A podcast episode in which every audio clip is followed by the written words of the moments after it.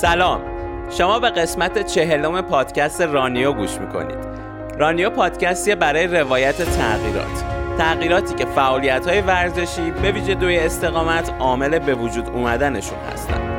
مهم نیست دونده هستید می‌خواید دویدن رو تازه شروع کنید یا هیچ علاقه به دویدن ندارید.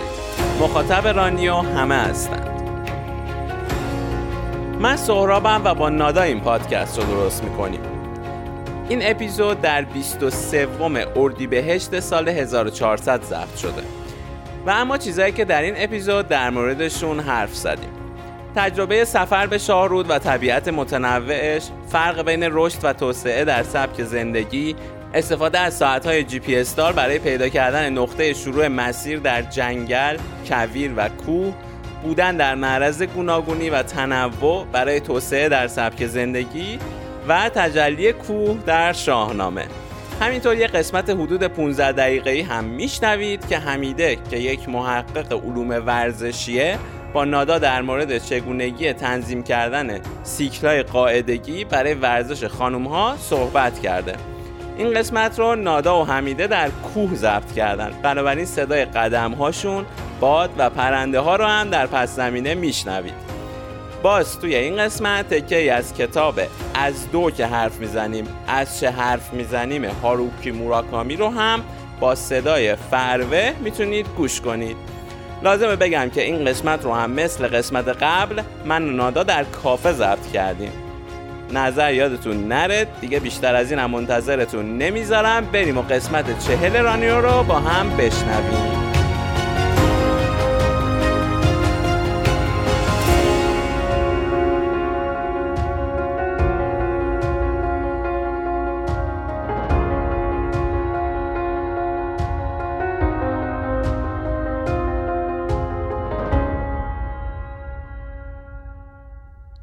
حامی این قسمت رانیو یکی از همراه ها و شنونده های عزیزمون هستن.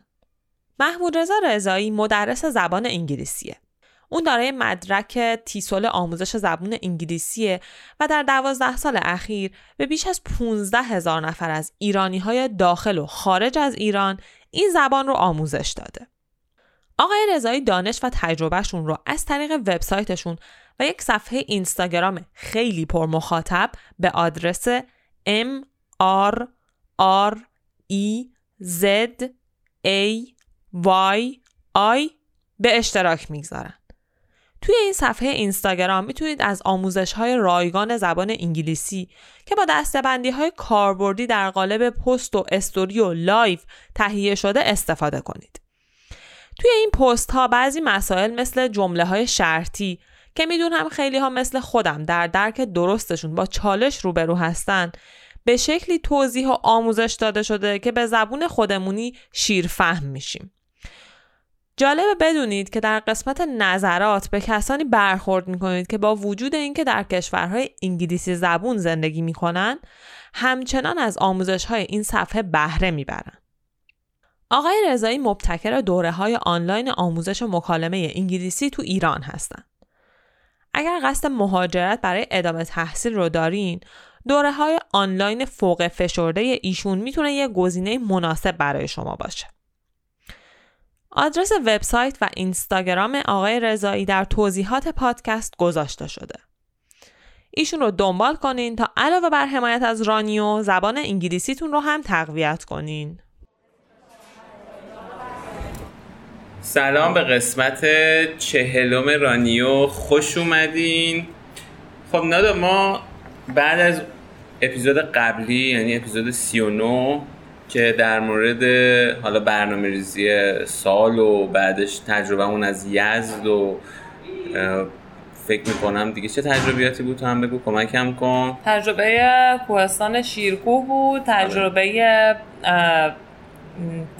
در واقع تماشا کردن و آگاه شدن نسبت به آره استفاده از نقشه بود کفش تری رانینگ با اینا در موردش حرف زدیم. بعد دوباره حالا تو فاصله ضبط اون اپیزود تا این اپیزود که امروز هستش و دوباره هم حالا توی کافه ولی متفاوت از فضای اون کافه قبلیه دوباره یه سری تجربیات داشتیم. مثل اینکه مثلا رفتیم چاه رود که سه جور طبیعت مختلف رو ما در واقع اونجا تجربه کردیم که خیلی جالب بود. حالا چه از نظر شهری شاهرود برام خیلی جالب بود شهری بود که یه هویت خاصی داشت چه از نظر طبیعت که همزمان خیلی نزدیک بودی به جنگل خیلی نزدیک بودی به کوه و همینطور کویر. دقیقا.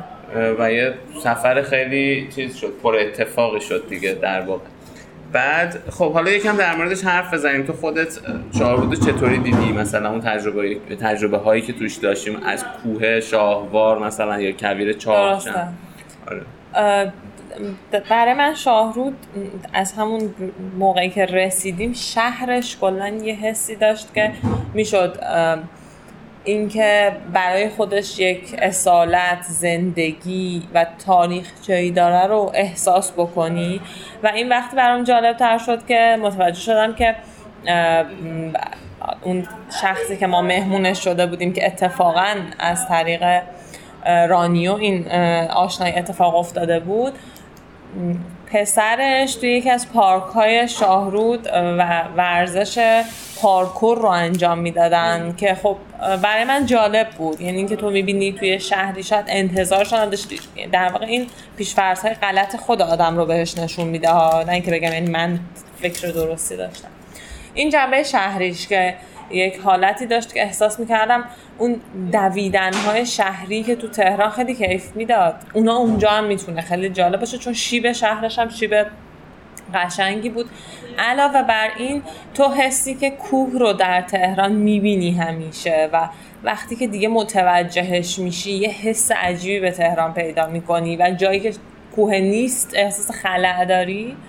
اونجا این بود که خب وقتی که به کوهش نزدیک شدیم دیگه به کوه شاهوار جالبتر هم شد. حالا در ادامه قطعا در جزئیات صحبت می‌کنیم. اما آره. مهمترین مشخصه ای که از شاهوار توی ذهن من مونده تنوع رنگی سنگ هاشه که واقعا ندیده بودم توی کوههایی که تا به حال توشون رفت آمد داشتم. واقعا حتی سنگ آبی رنگ اونجا وجود داشت که خب خیلی آره. جالب بود دیگه. در مورد کویر و جنگل جنگل اپ که اصلا خب واقعا برای خودش یه مکتب جداگونه ای بود. کویرش هم فوق العاده بود. تمام مدت من داشتم به این فکر می‌کردم بهت هم گفتم که بریم اونجا بدویم. تعداد زیادی آدم. اونجا بدوین چون واقعا فضاش رو داشت و خیلی جذاب بود. آره اون کویر چاه جام بود یا چاه جم؟ چاه جم. چاه جم آره. دقیقا اتفاقا اونجا یه دونه اقامتگاهی بود که ما رفتیم دیدیم و به نظرمون بود که چقدر جالبه. چون هم می‌تونستی اون موقع تو اونجا رسد کنی چون امکاناتشو داشت. و هم کنارش مسیری بود توی خود کویر می‌رفت هلوش پنج کیلومتر. اینا ما اون روز رفتیم و مثلا حالا ما ندویدیم. ولی می‌شد بری اونجا بدوی اصلا. مثلا بری برگردی مسیر هلوش پنج کیلومتر هم بود بیشتر هم می‌شد حتی بری توش. درسته. من حالا که این بحث کویر رو کردیم دوست داشتم که درباره کفشی که خریدم صحبت بکنم چون با این کفش من اون کویر رو اومدم و واردش شدم. قبل از اینکه در واقع اینطوری بود که وقتی که شیر کوه بودیم من داشتم با کتونی تریل اسیکسی که خیلی دو سه سال بود من این رو داشتم. بالا می اومدم و خیلی سخت بود برام. بعد به خودم گفتم که اگر که اینو رفتی و تونستی پا به پای مثلا سهراب بری بالا برگشتی برای خود باید کفش بخری. و من برگشتم و با اینکه خیلی از نظر مالی توی مزیقه بودم حقوقم نداده بودن سر وقت هر جوری شده بود من اون حالا بودجه که در نظر گرفته بودم و جور کردم و رفتم یک کفش بخرم. کفش کوه. در واقع اولین کفش کوهیه که من خریدم. من از فروشگاه قلقاف خریدمش به خاطر اینکه اون یه سطح شیبدار در واقع ساختگی اونجا داره که به تو اجازه میده بررسی بکنی که این کفشی که تو خریدی توی پات آره. چطوره. توی مدیریه دقیقا. ولی تجربه من حالا من که خریدمش تجربه من از خرید از اونجا چیزی که قبلا ما می‌رفتیم شاید دو سه سال پیش خیلی تنوع بیشتری وجود داشت. کفش خیلی زیادی بود. کفش مدل برند اسکارپا خیلی تعداد زیادی ازش وجود داشت. اون موقع من که رفتم تنوع کفشا کم بود به نسبت. اما بین اون کفشا من کفش یعنی بین کفش طبیعت گردی و کفش کوهنوردی من کفش کوهنوردی رو انتخاب کردم برند برند لومر که یه برند ایتالیاییه و خب زیرسازی خیلی خوبی داره و اما توی کویر که خب من پوشیده بودم مشخص بود که این کفش برای اونجا خب مناسب نیست دیگه. یعنی تو یه کفش طبیعت گردی احتیاج داری برای اینکه بتونی سبکتر باشه که گیر نکنه توی اون شنا و اینا. دقیقا. و من همین دوباره امروز از توی کفی کفشم همچنان همچنان شن در, شن در ولی خب از این نظر که توش کمتر شن میره به خاطر ساقش مثلا اینش باز یه چیزی بود که خوب بود. ولی خب سنگین خب من اصلا شاید تفاوت کفش طبیعت گردی و کفش کوهنوردی رو برام اصلا مفهوم جدیدیه. که این دوتا اصلا فرقشون چیه؟ حالا جدا از اون درست سبک داره ولی فقط هم سبکیش نیست دیگه. یعنی رویش و پارچش و اینا هم فرق ببین یه چیزی که حالا هست من دیدم توی کویر که خب اصلا اونایی که می‌خوان بدون که گتر می‌کشن روی کفش. یعنی مثلا تو یه کتونی عادی داری؟ کتونی trail running عادی. و میای یه گترای خاصی که حالا مثلا برند مثلا Raidlight می‌دونم خیلی تخصصی رو این کار می‌کنه.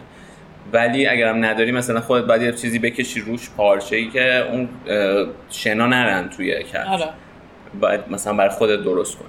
ولی اگر مثلا حالت عادی داری میری که حالا بحث دویدن و درگیری زیاد پا و اینا نیستش می‌تونی اصلا صندل هم بپوشی که این بحث ورود و خروج اصلا تبدیل بشه به یه امر عادی یعنی دیگه درگیرش نباشی. ولی خب برای دو یعنی اگر کسی بخواد بود دو توی اون فضا خب کفشش دیگه با کفش تریل به نظر تو می‌تونه یا نه؟ آره. یعنی اون آره می‌تونه ولی باید اگر می‌خواد خیلی مثلا مسافت بره خب گت رو اینا باید بذاره که اون هی نره تو پاشه مجبور شد بریزه بیرون و اینا. آره. بعد حالا روز اولمون کویره بود که خیلی جالب بود. بعد روز بعدی که رفتیم رفتیم کو رفتیم کو همون کوه شاهوار که تو میگی که 3945 متر ارتفاعش دیگه همونطوری که می‌دونی. ولی ما تا 3500 متر رفتیم. اینجوری هم شد که سه نفر بودیم. من و تو هانیه که حالا شنونده رادیو بود همونطوری که گفتی و ما رو دعوت کرد و خیلی هم ما واقعا لذت بردیم از اون چند روزی که اونجا بودیم به خاطر مهمون پذیریش. بعد حالا این کوه رفتیم هانی هم خیلی پایه شد و اومد و واقعا اینجوری شد که خب ما می‌خواستیم از اون مسیر جی پی اس بریم که از اینترنت پیدا کردیم. ولی از همون اول یکم رفتیم احساس کردیم تو اون مسیر نیستیم نگاه کردیم ولی خب جلومون یک مسیری بود که احساس می‌کردیم شبیه پاکوب بود. آره پاکوب بود و ما خب نگاه می‌کردیم. مثلا اگر یادت باشه روی زمین رو که نگاه می‌کنی مثلا جای پای کوهنوردان مشخص میشه و می‌تونی بفهمی که تازه کسی رد شده یا نه وقتی جای پای جدید باشه یکم دقت کنی و خب بودش. برای همین هم ما ادامه دادیم. حتی یه جایی رفتیم یه دشتی می‌شد و بعد حالا یه کوه می‌رفتی دقیقا بالا می‌رسیدی به خود پای کوه. بعد تا 3500 متری رفتیم. یعنی ما تقریبا هزار متر بالا رفتیم. آره هزار متر آره هزار متر رفتیم بالا. ولی یه جوری شد که دیگه ساعت شد یک کنی هوا خراب شد و ما قلن هم نمی‌دیدیم. نمی‌دونستیم از چه مسیری باید بریم. یه چیزی می‌دونه می‌دیدیم اون بالا اساسا ولی نمی‌دونستیم. دقیقا اصلا کدوم اونا قله است نمیشناختیم. دقیقا. که بعدش حالا اومدیم پایین مثلا یه سری کوهنوردار دیدیم و داشتیم غذا میخوردیم و اینا. اونا مثلا گفتن کاش با ما میومد این خوبی بخش خب ما از یه جای به بعدش از هم جدا شده بودیم دیگه. تو جلوتر بودی. و دقیقا از یه دشت وسیعی بود که می‌شد حس کنی. یه جورایی می‌شد گفت پای کوه اصلا اون دشته بود. تا اونجا انگار یه سیستم دیگه یه دره بود از اونجا می‌شد پای کوه. من وقتی وارد اون فضا شدم خب تنها بودم تقریبا اونجا. هیچ کس رو نه تو در تیر رس نگاه من بودی نه هانیه که پایین تر وایساده بود و می‌دیدم. و خب یه کوه خیلی بکر بود که اصلا دست نخورده بود انگار یعنی اون بخشی که من توش حداقل بودم. نه اینکه واقعا کسی نباشه اون حسی که اون لحظه برای من داشت. و من همش به خودم می‌گفتم که الان کار درست چیه؟ بعد یه قدم برم جلو نه بعد برگردم پایین. بعد می‌گفتم خب شاید سهراب رو این حساب کرده که من میرم بهش می‌رسم. و اگر من این کار نکنم مثلا اون منتظر من بشه. بعد مثلا صحبت های دکتر بهپور توی اپیزود سی و هفت هی تو ذهنم تکرار می‌شد که توی کوهنوردی مثلا نباید نباید پافشاری کنی روی چیزی که نمیشه و اون وقته که تو مثلا یه آسیبی ببینی در اثر همین ممکنه یه آسیبی ببینی یه هزینه زیادی روی دوش همه بگذاری که لازم نبوده. و خب حالا با مجموع اون صحبت ها ولی و خب مثلا چیزی که تو به من گفته بودی مثلا به من گفته بودی که یه شیب رو ازش اگر می‌خوای بری بالا همون موقع به این فکر کن که می‌تونی ازش پایینم برگردی. و آره، اگر, که مطمئن نیست. اگر که مطمئن نیست نرو. حالا دیگه با کلی آزمون و خطا رسیدم به یه جایی که بالاخره تو اومدی تو تیر نگاه من. چیزی که حالا دوست داشتم اینجا درباره صحبت بکنم اون حسی که اونجا داشتیم وقتی رسیدیم و دو تایی با هم اونجا نشسته بودیم و داشتیم فکر می‌کردیم که چیکار کنیم هوا هم یهو به هم ریخت یه حالتی از کوه رو به آدم یهو نشون میده که یعنی فضاییه که تو کمتر توی زندگی شهری تجربه می‌کنی. اونم اینه که هیچ عنصری اون لحظه انگار تحت کنترلت نیست و یه نمی‌دونم نمیشه بهش گفت عجز نمیشه بهش گفت یا یه حسیه که انگار تو رو وصل می‌کنه به اون چیزی که توی گذشته خودت خیلی بودی. و تو با خودت میگی که این مثلا این فکر از ذهن من میگذشت که خیلی چیزا از ابعاد زندگی ما الان خیلی متفاوته با انسانی که 1200 سال پیش قبل از ما بوده. اما اون شکلی از تو که توی کوه نشستی هیچ تفاوتی انگار نداره با اون چیزی که تو اون موقع بودی. و این حس یه حس خیلی عجیبیه که اون لحظه خیلی به تو واهمه میده. آره. ولی در عین حال خب لازمه خوبم هست توش قرار گرفتن.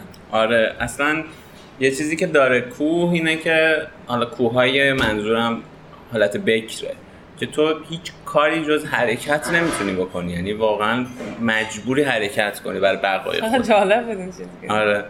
بعد این این به خدا آدم چیز میده دیگه. یعنی چون می‌دونی هیچ گزینه ای نداری جز اینکه یه فکری به حال خودت بکنی و کسی اونجا نیست که دیگه برات مسائل رو حل کنه و این همین مسئولیتی که برای جان خودت قائلی که نجاتش بدی این همون ترسه رو به نظرم یه بخشیش از اون میاد. این حسی که داریم ازش حرف می‌زنیم حس جدیدی نیست اینطوری که حالا من یکم جستجو کردم دربارش در واقع اینجوری بگم که جستجوی من با کلید واژه ورزش تاریخ ورزش شروع شد.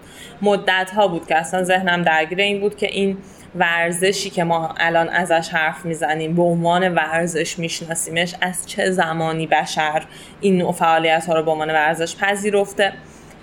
حالا مسیر جستجوی من یکم به سمت تاریخ تاریخ اینکه کوه نه کوه چی بوده کلا؟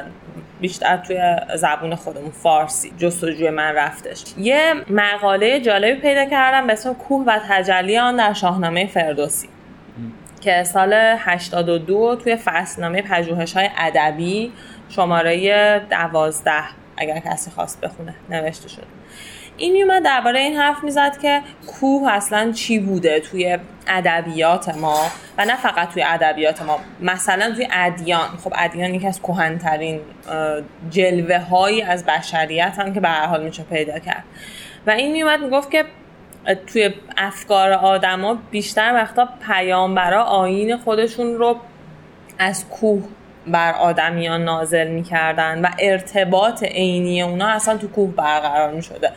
به خاطر اینکه کوه همین حالت ناشناخته ای که انگار از ید کنترل تو بیرونه انگار رام نشده برای تو و خب و اینکه یه تجربه ای هم داریم توش این یعنی توی این مقاله ازش حرف می‌زد که انقطاعی از سطحی به سطح دیگر رو تجربه می‌کنی و یه قلمروی رو ورای جهان کفرآمیز میای تجربه می‌کنی. این یه چیزیه که از خیلی قدیم در انسان وجود داشته استنباطش از کوه و خب باورشون این بوده که حتی اینو اینو می‌گفت که فردوسی توی شاهنامه افراد شاهنامه رو دستبندی ازشون میده و مثلا میگه دو دستن دسته پاک باخته ها و ستایشگرها که اونها اصلا روی کوه زندگی می‌کنن.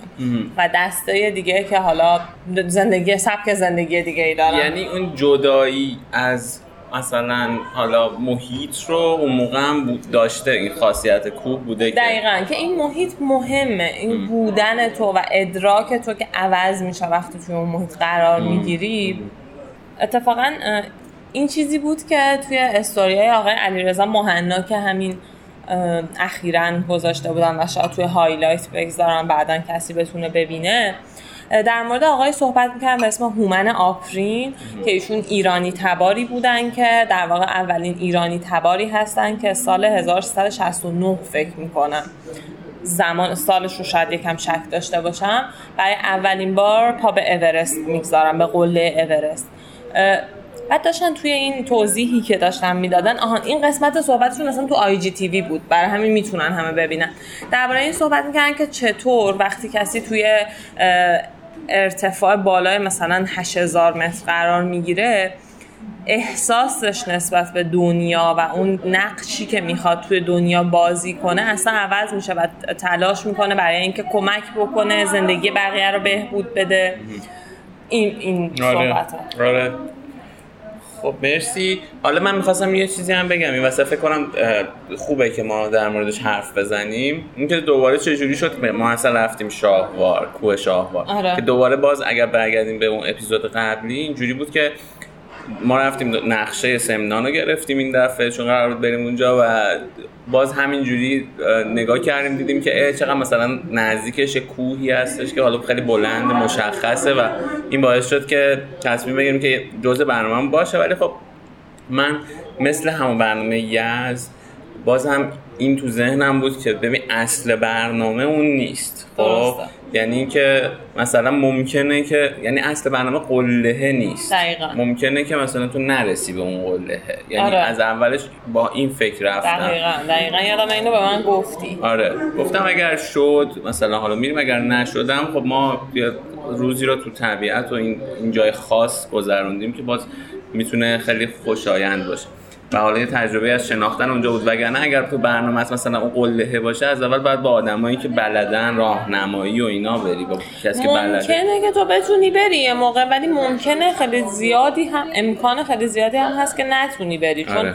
دقیقا اون لازم داره که پروژه تو بشه اون قلهه آره. و تو دیگه بگی آقا من اینه داستان من اینه و آره. می‌خوام اینو برم و آره دیگه ببین وقتی پروژه تو اون قله قله باشه تو باید تمام ریسکای جانبیشو برای خودت سعی کنی کم کنی. دقیقا. خب یعنی اینکه اینکه حالا من برم یه ماجراجویی بکنم راه و ممکنه حالا پیدا نکنم اینا رو باید حذف کنی دیگه چون اون وقت سرخورده میشی. خب تو اون هدف اینه بری قله خب برو قله.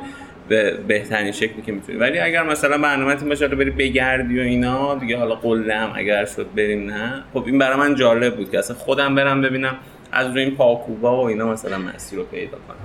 سهراب تو اخیرا یه مفهومی بود که خیلی ذهنت رو مشغول به خودش کرده بود که برای خود منم خیلی جالب بود وقتی ازش حرف زدی که دایورسیفیکیشن انگلیسیش هست یا گوناگونی آره میشه در معرض تنوع بودن آره، آره. موافقی که بریم اول بخشی از کتاب از دو که حرف می‌زنیم از چه حرف می‌زنیم رو. با صدای فروه خانم فروه از شنونده های رانیو که خودشون داوطلبانه پیشنهاد مشارکت در اپیزودها رو دادن رو.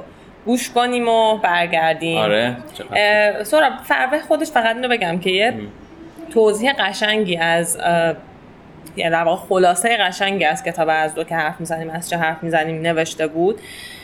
نویسنده کتاب که هاروکی موراکامی همونجوری که می‌دونیم اون نوشته بود که این روایتی غیر خطی از تجربه 23 سال دویدن روزانه موراکامی خاطراتش از شرکت کردن توی ماراتون ها و احساساتی که داشته از تمام اینها.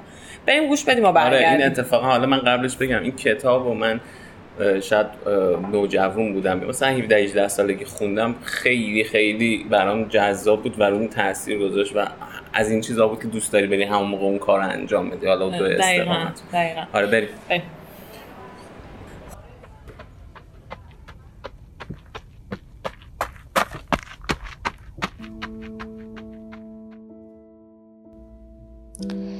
می‌دونین قضیه چیه؟ قضیه اینه که میونه من با ورزش های گروهی مثل والیبال و یا بسکتبال خیلی خوب نیست. توی یه مورد هم کاری از دست کسی بر نمیاد. از یه طرف دیگه تو ورزش های تک به تک مثل تنیس یا پینگ پونگ هم خیلی جالب نیستم. نمی‌خوام براتون سوء تفاهم بشه. من اونقدرها هم که فکر می‌کنین غیر رقابتی نیستم. داستان فقط اینه که شکست دیگران یا غلبه بر اونها خیلی اهمیتی برام نداره. به یا حوزه خاصی هم محدود نمیشه. اصولا اینکه دیگران رو شکست بدم جایگاهی تو فکر و زندگی من نداره. به خاطر همین برای آدمی با ساختار ذهنی من دو استقامت ورزشی کاملا ایدئاله. دونده های ماراتون حرف منو درک می‌کنن. برای ما خیلی مهم نیست که یه دونده دیگر رو شکست بدیم. البته اینو هم باید اضافه بکنم که دونده های تراز اول دوست دارن که رقباشون رو شکست بدن. ولی در مجموع محور اصلی کار یک دونده که هر روز تمرین می‌کنه رقابت فرد به فرد نیست. دویدن از دید من هم یک تمرین هم یک استعاره. من با دویدن هر روزه و شرکت تو مسابقات مختلف ماراتون و انجام چالش های هیجان انگیز ملاک های خودم رو ذره ذره بالاتر می‌برم. در واقع تلاش هر روزه من یکی از دلایلش دست کم اینه که سطح کار خودم رو ارتقا بدم. خودم می‌دونم که از هیچ نظر دونده خوبی نیستم. معمولیم و یا شاید بتونم بگم متوسط. ولی نکته مهم می‌دونین چیه؟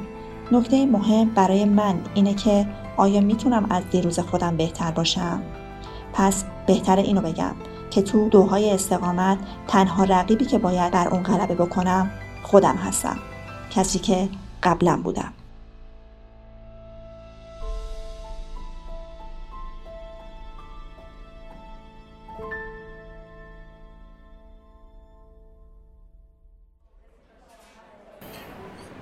خب سارا چی بله. شد که اصلا چی شد که با این آشنا شدی؟ این دایورسیفیکیشن یا گوناگونی؟ آره.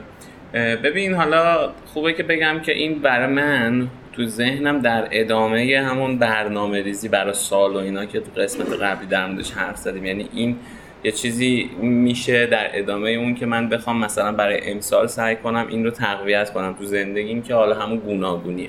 اینجوری باهاش آشنا شدم که یک مقاله ای داشتم میخوندم توی فکر می‌کنم همین Harvard Business Review و اینا بود که در مورد اینکه چجوری مثلا شرکت های کانادایی و اینا اومدن از تنوع نژادی استفاده کردن برای بالا بردن خلاقیت توی حالا سازمان.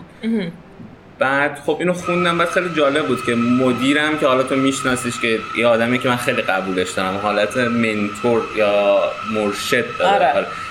بر من اینم اتفاقا مثلا ف- همون چند روز بعدش اومد شروع کرد با من در مورد این موضوع حرف زدن که در واقع چون تو ایران کم شده این موضوع از یه جایی به بعد مثلا خارجی کمتر می‌تونن بیان آدمای با مذهبای مختلف کمتر شد مثلا امکان بودن توی سازمان ها رو داشته باشن یکم این موضوع داره تبدیل به موزل میشه. دقیقا. که- یادم با من درباره صحبت کردی. آره. که حالا توی یه زمینه های خوشبختانه مثلا حالا من می‌بینم اینکه رشته های مختلف شاید چیز بدی به نظر عموم برسه. من خودم هم همین فکر رو می‌کردم که مثلا یه آدمی که رشتهش چیز دیگه است چرا میاد یه کار دیگه یعنی آره. ولی از یه طرفایی هم اتفاقا اون باعث میشه یه فکر جدید و یه خلاقیتی شکل بگیره. ولی خب حالا اون مسئله مذهب و نژادها و کشورهای مختلف هست همچنان خب بعد- مقاله Harvard Business آره که تو اون بود. و حالا بعد من توی صحبت های دیدم برام خیلی چیز شد دیگه. برام این مسئله شد که برم دنبالش اصلا بیشتر بهش فکر کنم. و حالا تصمیم گرفتم که توی سال جدید اینو لحاظ کنم تو زندگی که من آدمی باشم که خودم رو در معرض گوناگونی بذارم و یه جور خارج شدن از اون محیط امنه دیگه. یعنی تو اون چیزایی که برات مثلا خیلی شناخته شده است و خیلی راحتی توشون. ولی مثلا شناخته شده نباشه برات سخته دیگه. در معرض گوناگونی که قرار می‌گیری این اینم یه جورش میشه آره دیگه. صداهای چیزی هم درست. این خارج شدن از محدوده امن خیلی کلیه. درسته؟ یه چیز خیلی کلیه که ممکنه من ندونم. اصلا خارج شدن از محدوده امن یعنی چیکار کنم؟ یعنی همجور خودم رو برم مثلا یه هویی بندازم در معرض خطر. ولی اینجور مفاهیم مثل اینی که تو پیدا کردی در واقع مثل یه جور اسلوب میمونه که تو بدونی چطور خودت رو از یعنی آگاهانه خودت رو از محدوده امن خارج کنی.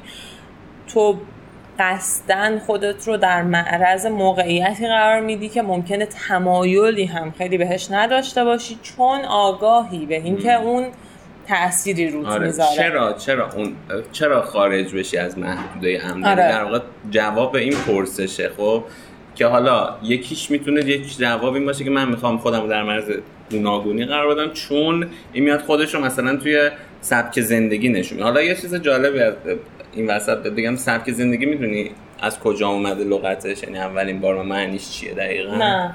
این سبک زندگی که من حالا رفتم دنبالش می‌خونم یه آقای روانشناسی به نام آلفرد آدلر آها. در آره آره اصلا توی یکی از اپیزودهای رانیو من درباره صحبت کردم. حالا بگو. آره که در کنار یونگ میذارنش. دقیقا. میگه که حالا انگلیسیشو من خونده بودم خودم ترجمه کردم این چیزی که دارم میگم. شاید خیلی دقیق نباشه ولی میگه که شیوه منحصر به فرد هر شخص در مواجهه با مسائل در زندگی. که مسائل حالا پرابلمه ترجمه پرابلم. دقیقا. که حالا این سال 1929 میاد و اینو میگه که چیزیه که ما خیلی استفاده می‌کنیم دیگه سبک زندگی. دقیقا.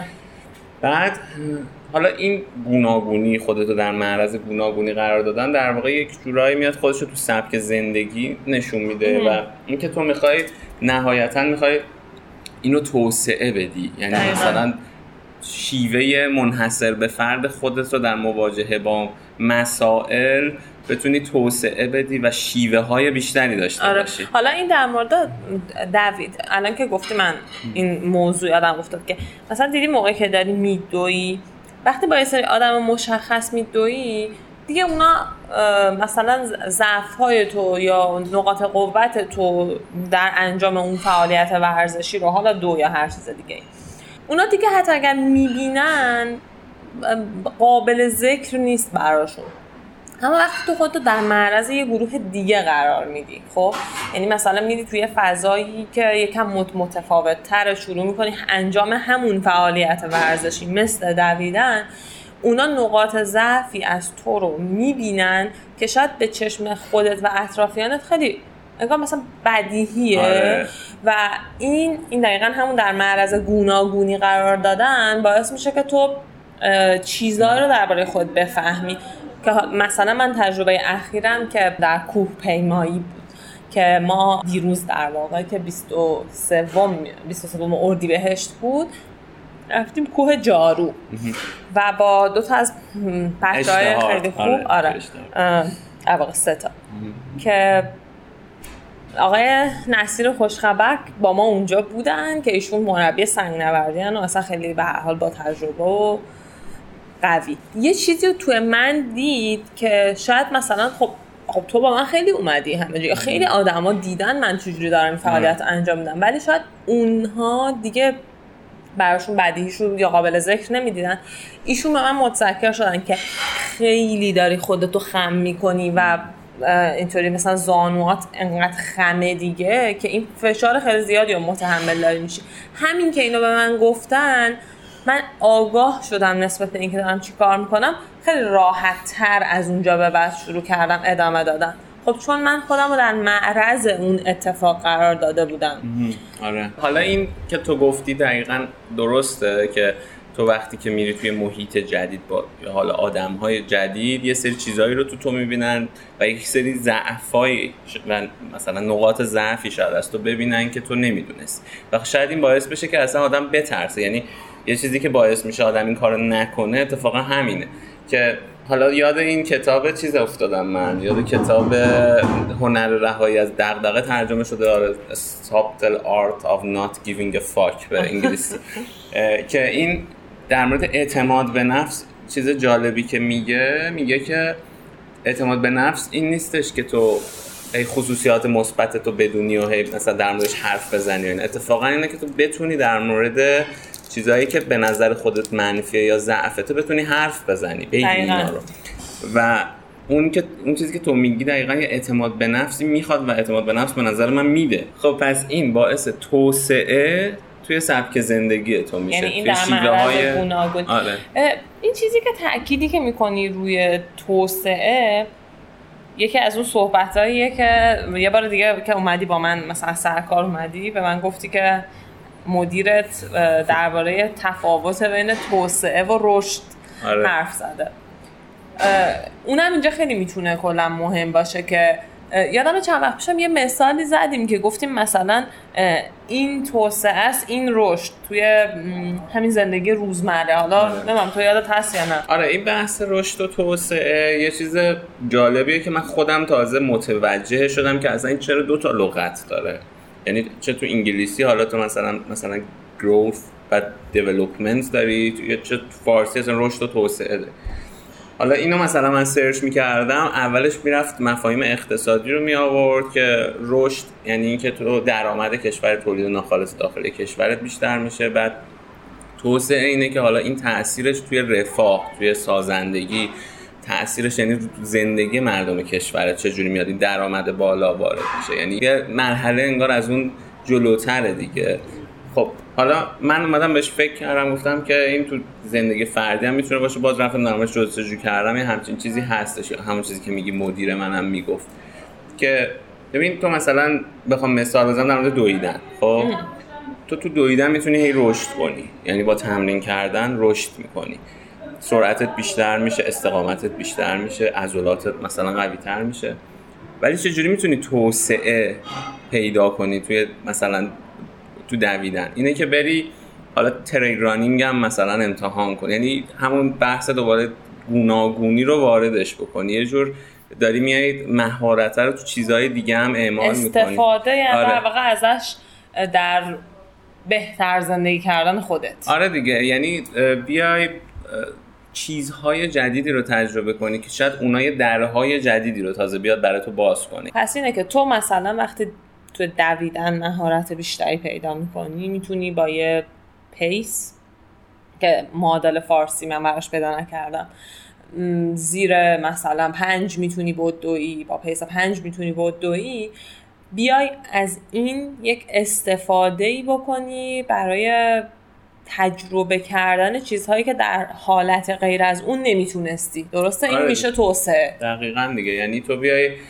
یه جورایی توسعه حالا تو بخش تفریحاتت بدی یا همچین چیزیه دیگه؟ اون مثل مثلا حالتی که توی مسابقه بین شرکت می‌کنیم و آدمای کشورهای دیگر می‌بینیم به خاطر مهارتی که توی مثلا دویدن پیدا کردیم آره دیگه یعنی تو از اون داری استفاده می‌کنی که توی یک فضایی باشی که خب اگر اونو نداشتی نمی‌تونستی باشی دیگه. می‌دونی منو یاد چی انداخت؟ همین فکر می‌کنم دیروز بود که نازلی مهمون قسمت 26 رانیو یه چیزی در همین مورد نوشته بود که وقتی تو موقعیتی هستی که از نظر فرهنگی خیلی از اون آدم ها دوری که خب مهاجرت کرده نزدی از نظر زبان هنوز نمی‌تونی به اون سطحی برسی که با زبان متداول با اون آدم ها ارتباط برقرار کنی. داشتن یک مهارت ورزشی مهمترین چیزیه که تو برای ارتباط با اون جامعه آره. داری یعنی دقیقا همون حالت استفاده توسعه ای از یک مهارتی که تو به دست آوردی آره. در بدنت آره بعد یه حالا باز تو این چیزا که جستجو می‌کردم در مورد توسعه و اینا اینم دوست دارم حالا بگم که یه کلا سازمان ملل اندیسی داره به نام Human Development یا توسعه انسانی خب که برام جالب بود که خب بالاخره اونم یعنی تو سطح کلان داره به این قضیه توجه میشه. و حالا حالا چیزهای مختلف رو در نظر می‌گیره یکیش نالجه. تو فارسی مثلا معادل سازی که بخوای بکنی من رفتم جستجو کردم. مثلا نالج و آگاهی علم بصیرت حالا دانش اینا همه می‌تونه معنی بده که من به نظرم خب بخش آگاهیش هم خیلی مهمه. یعنی آگاه بودن هم. چون ما دانش رو خیلی شاید تو فارسی بیشتر برای مثلا خیلی تو ذهنمونی میاد که بریم مثلا یه علمی رو یاد بگیریم ولی خود آگاهی هم می‌تونه توی این باشه. بعد این به نظر من این گوناگونی یا همون دایورسیفیکیشن یا گوناگونی میاد اینو ارتقا میده. یعنی نهایتا میاد آگاهی تو رو دانش تو رو ارتقا میده. که این حالا میاد تو تعریف اصلا سازمان ملل باعث توسعه انسان میشه. خواستم یعنی ببرمش تو این قضیه که بگم مثلا تو حوزه کلان هم یه تعریف این مدلی داره. و حالا اون قسمتی که با حمیده صحبت کردی تو تو کوه هم بود خیلی جالب بود. تو همین کوه جارو که الان گفتی. من به نظرم الان خوبه که بریم گوشش کنیم. آره دقیقا می‌خواستم بگم که این آیتمی که الان می‌خوایم بشنویم خیلی در راستای آگاهی و افزایش دانش کاربرد داره. توی این بخش من با حمیده تاهری صحبت کردم. دوستمون محقق علوم ورزشی. خلاصه ترین چیزی که می‌تونم بگم اینه که درباره تنظیم سیکل قاعدگی در زنها متناسب با فعالیت های ورزشی و بدنی و اون باوری که عموما دربارش وجود داره که نباید فعالیتی کرد به چالش کشیدن اون باور هست. این حدود ده 15 دقیقه که خواهیم شنید. اینم بگم که حمیده یک صفحه ای داره که مشاوره ورزشی و اطلاعاتش رو اونجا قرار میده توی اینستاگرام که توی توضیحات پادکست قرار میدیم. بریم بشنویم و برگردیم.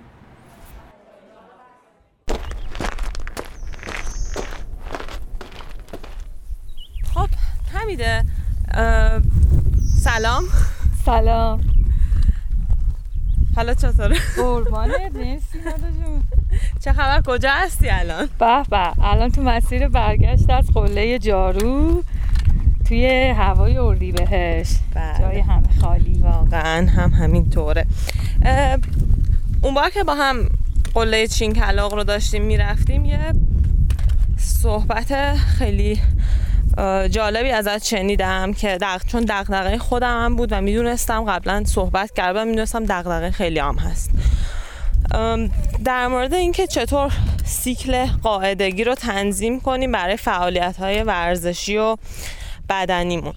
تو خودت چطور تنظیم می‌کنی و ازش استفاده ای می‌کنی؟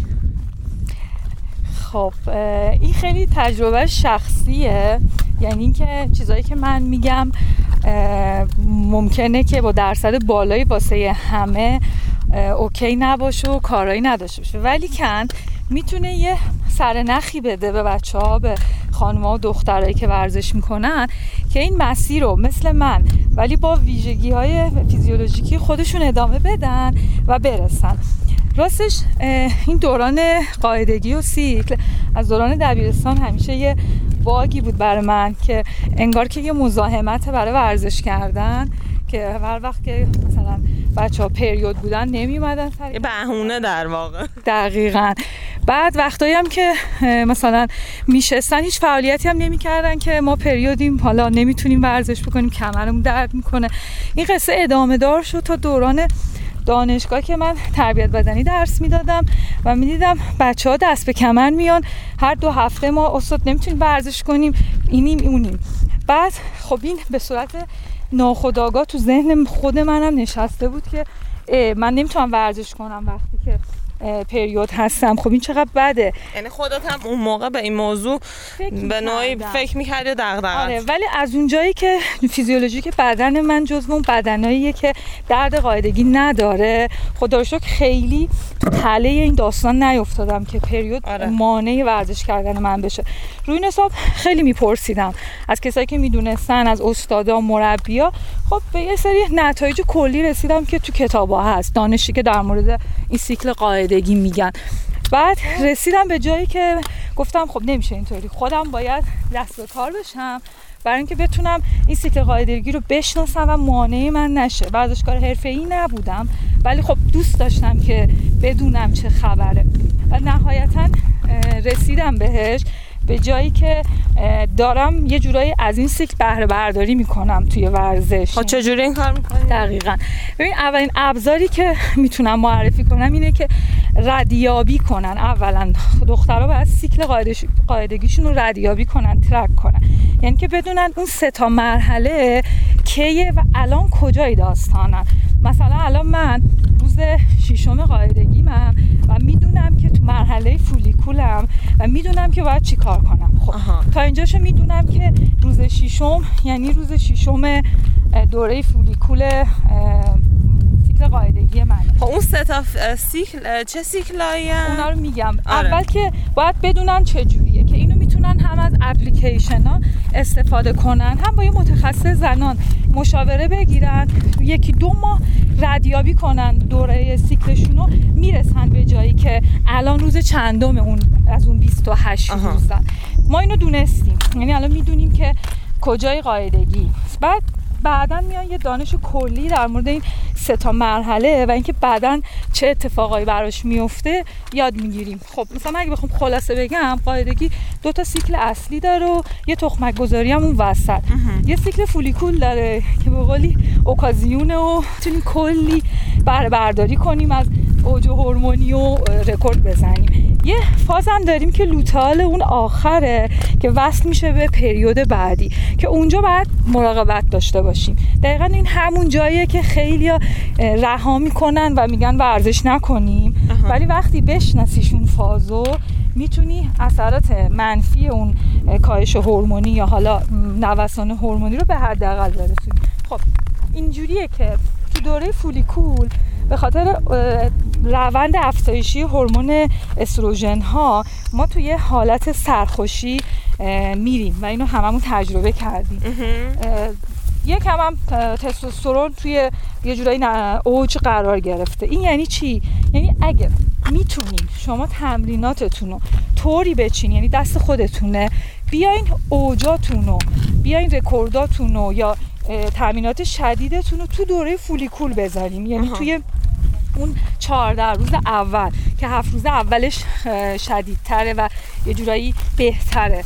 ولی اگه نمی‌تونین یعنی اینکه مثلا ایونتیه خب شما نمی‌تونین کاری بکنین. آره. به جای اینکه بیاین قرص بخورین و اینو به تاخیر بندازین و از عوارضش یه جورایی تا آخر عمرتون متاسفانه ضرر ببینین بیاین اون دوره ای که قراره بعدا تو افت بشن هم بشناسین. خب این اوکازیون که خیلی حس و حال خوبی و اصلا می‌زنیم رکورد می‌زنیم تو هر ورزشی که هستیم. این سر جاش. اون آخرش که بهش میگن دوره لوتال یه جورایی هورمون زنانه پروژسترون تو اوجه و این هورمون یه جورایی بخوام مثلا خیلی راحت بگم ترموستات بدن آدم رو دستکاری می‌کنه و دمای بدن خیلی بالا میره. و این بالا رفتن دما باعث میشه که یه خستگی حین ورزش به دخترها غلبه بکنه. ولی وقتی من بدونم قرار دمای بدنم بالا بره وقتی من بدونم قرار تو این مدت بدنم یه جورایی با یه با یه یه جورایی افتی رو به رو بشه خب میام پیش بینی می‌کنم. تو فاز یه کارایی برای اون انجام میدی. یه پیش بینی می‌کنم چیکار می‌کنم؟ میام قبل از اینکه وارد اون دوره بشم مختصات رو دارم دیگه. قبلا ردیابی کردم. میام هم از لحاظ دمای بدنی به اصطلاح میگم پری کولینگ می‌کنم. تحقیقاتی که مثلا نشون داده که روی ماراتون کارا و تریل رانرای آمریکایی از قبل بدن رو سرد می‌کنن. آها چطوری این کار انجام میدن؟ ببین مصرف آب و دو برابر می‌کنن بعد استفاده از چی میگن؟ این کول وسایل سرمایی فیزیکی مثل کیسه یخ ها مثل لباس هایی که جلوی گرما رو می‌گیره. مثلا ما الان تو فصل گرمایی تو فاز لوتال هم هستیم. یه ایونت داریم. خب چیکار کنیم؟ از قبل دو برابر آب می‌خوریم چون دمای بدن بالا میره تو این فاز. بعد کربوهیدرات بسیار مصرف می‌کنیم با پروتئین. لباس هایی میپوشیم که گرمای طبیعت یعنی فضا و فصل خودش چیز نشه مکمل نشه آب بدن ما رو بیشتر بگیره. مثلا ساق میپوشیم حتما لباسایی که تنفس دارن استفاده می‌کنیم. آره. این تکمیل کننده است یعنی جلوی اون احساسا رو نمی‌گیره. ولی همین که من می‌دونم دارم میرم به سمت فازی که قرار خسته بشم قرار دمای بدنم بره بالا. ولی آمادشم بس اعتماد به نفسم میره بالا. دقیقا. بس ورزشم رها نمی‌کنم. چون یه آگاهی اضافه شده دیگه. دقیقا. و اصلا پیشنهاد نمیشه که شما ورزشتون رو کنار بذارین. هر فعالیتی که ما داریم می‌کنیم باید همون رو ادامه بدیم. فقط چند تا موارد خاص هستش که مثل مثلا حرکت های وارونه حرکت های پرشی و پلیومتری که تو این دوره پیشنهاد شده انجام ندیم وگرنه هیچ مانعی وجود نداره. چون همش روانیه.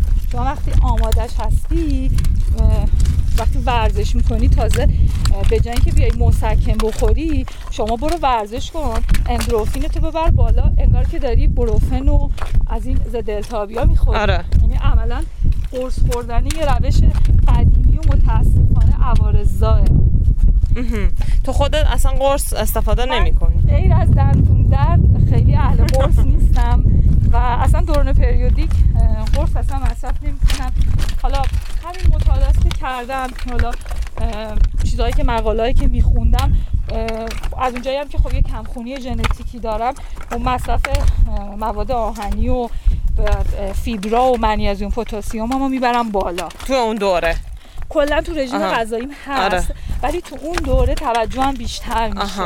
آره. یعنی اینجوری بگم که اگه مثلا ما روزی دو لیتر آب می‌خوریم یا مثلا یه دونه موز می‌خوریم یه یه کاسه مثلا ماکارونی می‌خوریم قبل از اینکه لوتئال شروع بشه یه دوره تخمک گذاریه دیگه آره. بین اون حالت خوشه و این یکی.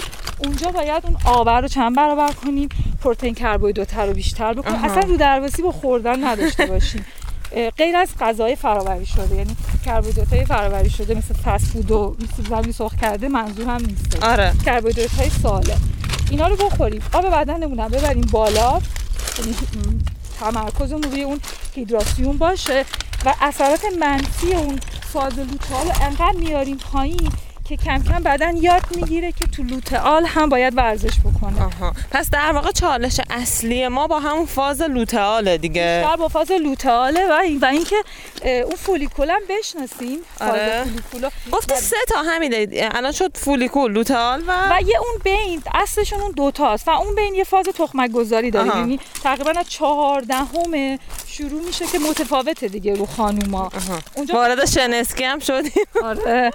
اونجا خب یه تخمک گذاری اتفاق میفته که اگه بارور نشه یعنی اگه بارداری اتفاق نیفته اون خانوم وارد لوتال میشه که دردناک هستش. و تازه یه سری خانوما مثل خود من سندروم پیش قاعدگی هم دارن. آره. یعنی مثلا من دوران قاعدگیم دردناک نیست ولی قبل قاعدگی PMS هستم. یعنی درسته. اون بدخلقی ورم شکم رو دارم. با ورزش کردن به حداقل میرسونیمش. یعنی تو استفاده می‌کنی از فعالیت باید استفاده بعد تو از اپلیکیشن خاصی استفاده می‌کنی؟ من اول از ایو استفاده می‌کردم توی آیفون. ولی می‌دونم که cycle tracker اندروید هم هست. ولی جدیداً که اپلیکیشن ساعت Garmin م رو چک کردم خیلی مرتب و دقیق سیکلا رو بهم میده من یه جورایی تنبلم تو محاسبه کردن. یه جورایی وابسته به این اپلیکیشنم و با اپلیکیشن راحت می‌دونم کجای کارمم.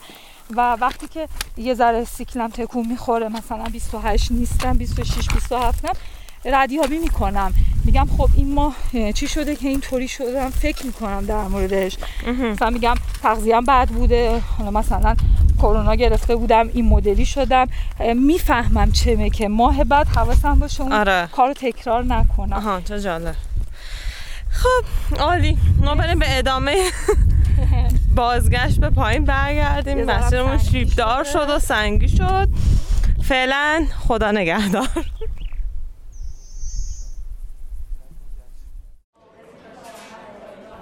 خب خیلی عالی. خب الان بخوایم یه جنبندی بکنیم از چیزهایی که تا حالا در موردش صحبت کردیم. از تجربه شاهرود گفتیم و طبیعت متفاوتی که داشت و حالا کوهی که رفتیم که شاهوار بود. و بعدش اومدیم در مورد گوناگونی حرف زدیم توسعه حرف زدیم. حمیده هم که در مورد قاعدگی و چگونه تنظیم کردن این برای فعالیت های ورزشی گفت. فروه هم با همون فروه هم با همون بود و در یه قسمت از کتاب از دو که حرف می‌زنیم از چه حرف می‌زنیم خوند. و خب. درباره کوه در شاهنامه هم حرف زدیم. آره. اینو فقط اینجا بگم که جالبه که یک قسمتی هست اصلا توی شاهنامه که رفتن رستم به کوه سپند هست. که این در واقع زال رستم رو برای اینکه آزمون بکنه ببینه که این چقدر چند مرد حلاجه میفرسته به جنگ یک سری اهریمنا که اینا بالای یه کوهی بودن. و رستم میره اونجا و انتقام نریمان جدش رو از اونا بالای کوه می‌گیره و اصلا این بیان شده که این رو من توی یک مقاله ای که محققای دانشگاه آزاد پرند نوشته بودن. خوندم که میومد درباره این حرف می‌زد که ورزش و آموزش های ورزشی یکی از ضروری ترین وسایل تعلیم و تربیت بوده توی باستان که مستاقش رو هم گرفته بود داستان هایی که توی شاهنامه وجود داشتن که در واقع شجاعت و هنر رزم بوده که حتی ملاک تاج و تخت بوده نه سن و سال. این هم برام جالب بود که از اونجایی که بحث تاریخچه ورزش رو تا یه حدودی کردیم اینو هم در تکمیلش بیان آره. بیان بکنم بیان بکنم. بفرمایید خب ندا یه چیزی که باز من دوست داشتم در موردش باهات صحبت بکنم که به نظرم جز چیزایی بود که ما از سفر شاهرودمون حالا اگر دوباره برگردیم به هم فضا چون واقعا اتفاق زیادی بود حداقل برای من چون برای اولین بار بود که من رفتم تو جنگل گشتم قشنگ بدون ترس از گم شدن. حالا چه جوریشو الان می‌خوام بگم که این بود که خب این ساعت هایی که ما داریم که جی پی اس دارن یه خاصیتی دارن علاوه بر حالا اینکه می‌تونن رکورد کنن ضبط کنن فعالیت ورزشی رو اینه که یه چیزی دارن به نام POI یا Point of Interest. من گشتم توی Garmin و Polar و یعنی خودم که حالا Suunto دارم تو Garmin و Polar هم انگار همچین چیزی هستش. که تو میای یک موقعیت مکانی رو تعریف می‌کنی برای ساعتت که راحت هم هست یعنی تو اون بخش navigation و اینا بری پیدا می‌کنی این پی او آی پی او آی رو. یه موقعیت مکانی رو تعریف می‌کنی و دیگه میری گم میشی. بعد وقتی که به ساعتت میگی که من می‌خوام برگردم به این نقطه به تو جهت رو نشون میده که به سمت اون بری. شاید توی کوه این مسئله خیلی حالا کاربردی نباشه که حالا اون یه چیز دیگه است که الان در ادامه میگم. ولی توی جنگل چون تو امکان اینو داری که از مسیرهای مختلف بری این خیلی می‌تونه کمک کنه. مخصوصا توی جنگل مثلا اون جنگل اب که آره. تو مه داری. آره یعنی مه, مه ممکنه که اصلا آره. مسیر رو از جلو چش تو برداره. آره. و خب خیلی لذت بخش میشه تجربه جنگل رفتن دیگه. می‌تونی قشنگ بری تو دلش و بعدم پیدا کنی مسیر تو. این استفاده درست در واقع هستش از یه ابزاری که داره یه امکانی به تو میده آره. که در این حال که تو مثلا میگی آقا من از نقشه استفاده می‌کنم که یه چیز خیلی سنتیه. بتونی در عین حال از امکانات درست ابزارهای مدرن هم بشناسیشون و استفاده بکنی که آره. مثلا من خودم خیلی نسبتا تنبلم توی این ماجرا که مثلا امکانات ساعتمو برم درست حسابی در بیارم ببینم چیه. خیلی خوبه. آدم بتونه همین ساعت و حتی موبایل و امکاناتی که دارم برای اینجور داستانا کامل بشناسم آره حالا ببین یه بخشی از این چیزی که تو میگی به نظرم طبیعیه. یعنی آدم مثلا من خودم شده بود که رفته بودم این دستورالعمل ساعت همو اما اول که گرفتم شروع کردم مطالعه کردم. خب خیلی چیزاش اصلا حسی نداشتم بهش. آره. یعنی می‌دیدم. ولی تو ذهنم همین که یه نگاهی می‌کنی یعنی مثلا شاید این یه نگاه کردن خودش اینجا خیلی کمک کنه به جای اینکه حالا فکر کنی باید بری همه رو با جزئیات بخونی. یه نگاهی به اون بکنی اینا تو ذهنت یه چیزایی باشه که بعد تو موقعیتش که نیاز پیدا بکنی این باز توسعه است دقیقا. یعنی آره. تو رشد اینه که ساعت رو خریدی توسعه اینه که ازش آره، استفاده آره، بتونی بکنی. آره دقیقا. و خب من اولین باری که از این پی استفاده کردم همون تو خود جنگل ابر بود که اصلا دستورالعمل هم جلوم نبود.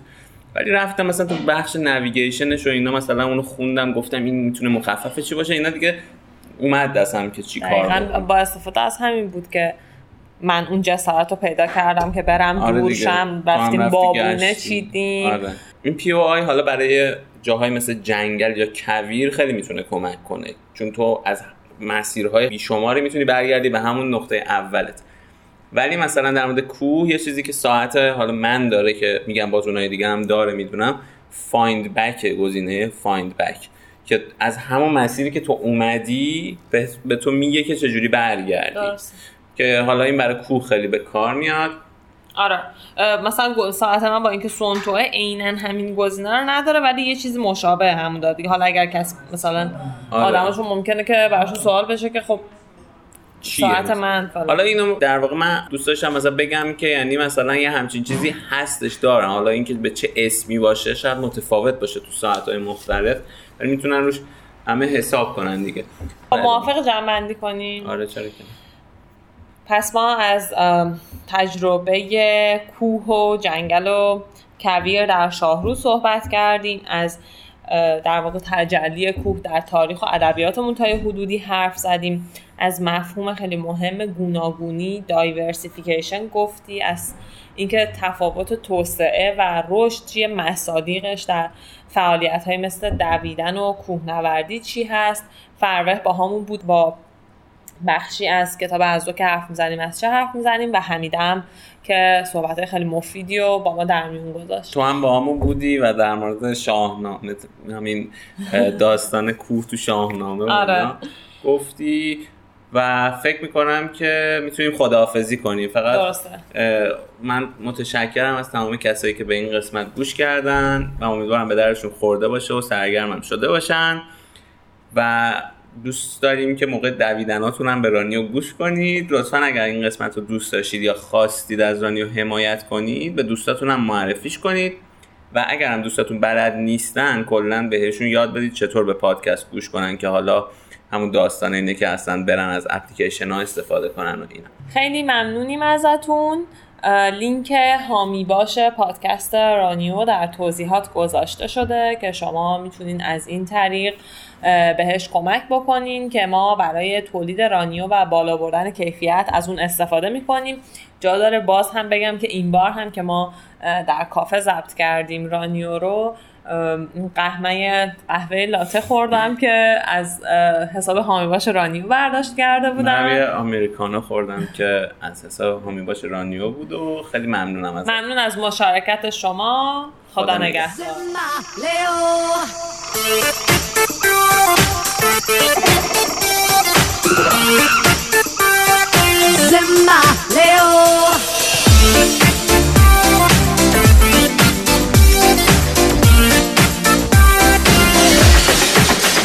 Tell me who's in the kitchen. Tell me, tell me who is scratching at my door. Yeah, it's a cat in the kitchen. Tell me, tell me, put me on the floor. I was walked through the jungle in the summertime. I saw a baby lion having a good time. he was alone, or was it a crime? Here it is, check my rhyme. Ah, then I took him home. What could I do? With all alone, wouldn't you too? But throw your hands in the air and start the party. It is, Simbali. Tell me who's in the kitchen. Tell me, tell me who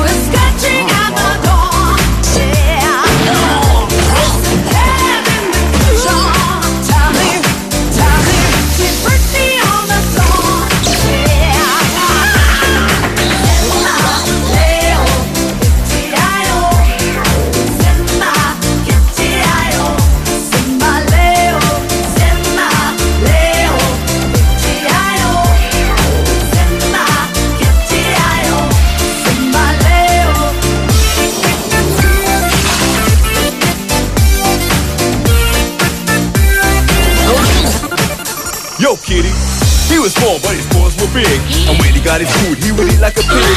I like to play and he liked to run. Here it is, yo, have some fun. Uh, he was the cat that had all of that. He was sleeping all the day on top of my mat. Throw your hands in the air, who's got the party?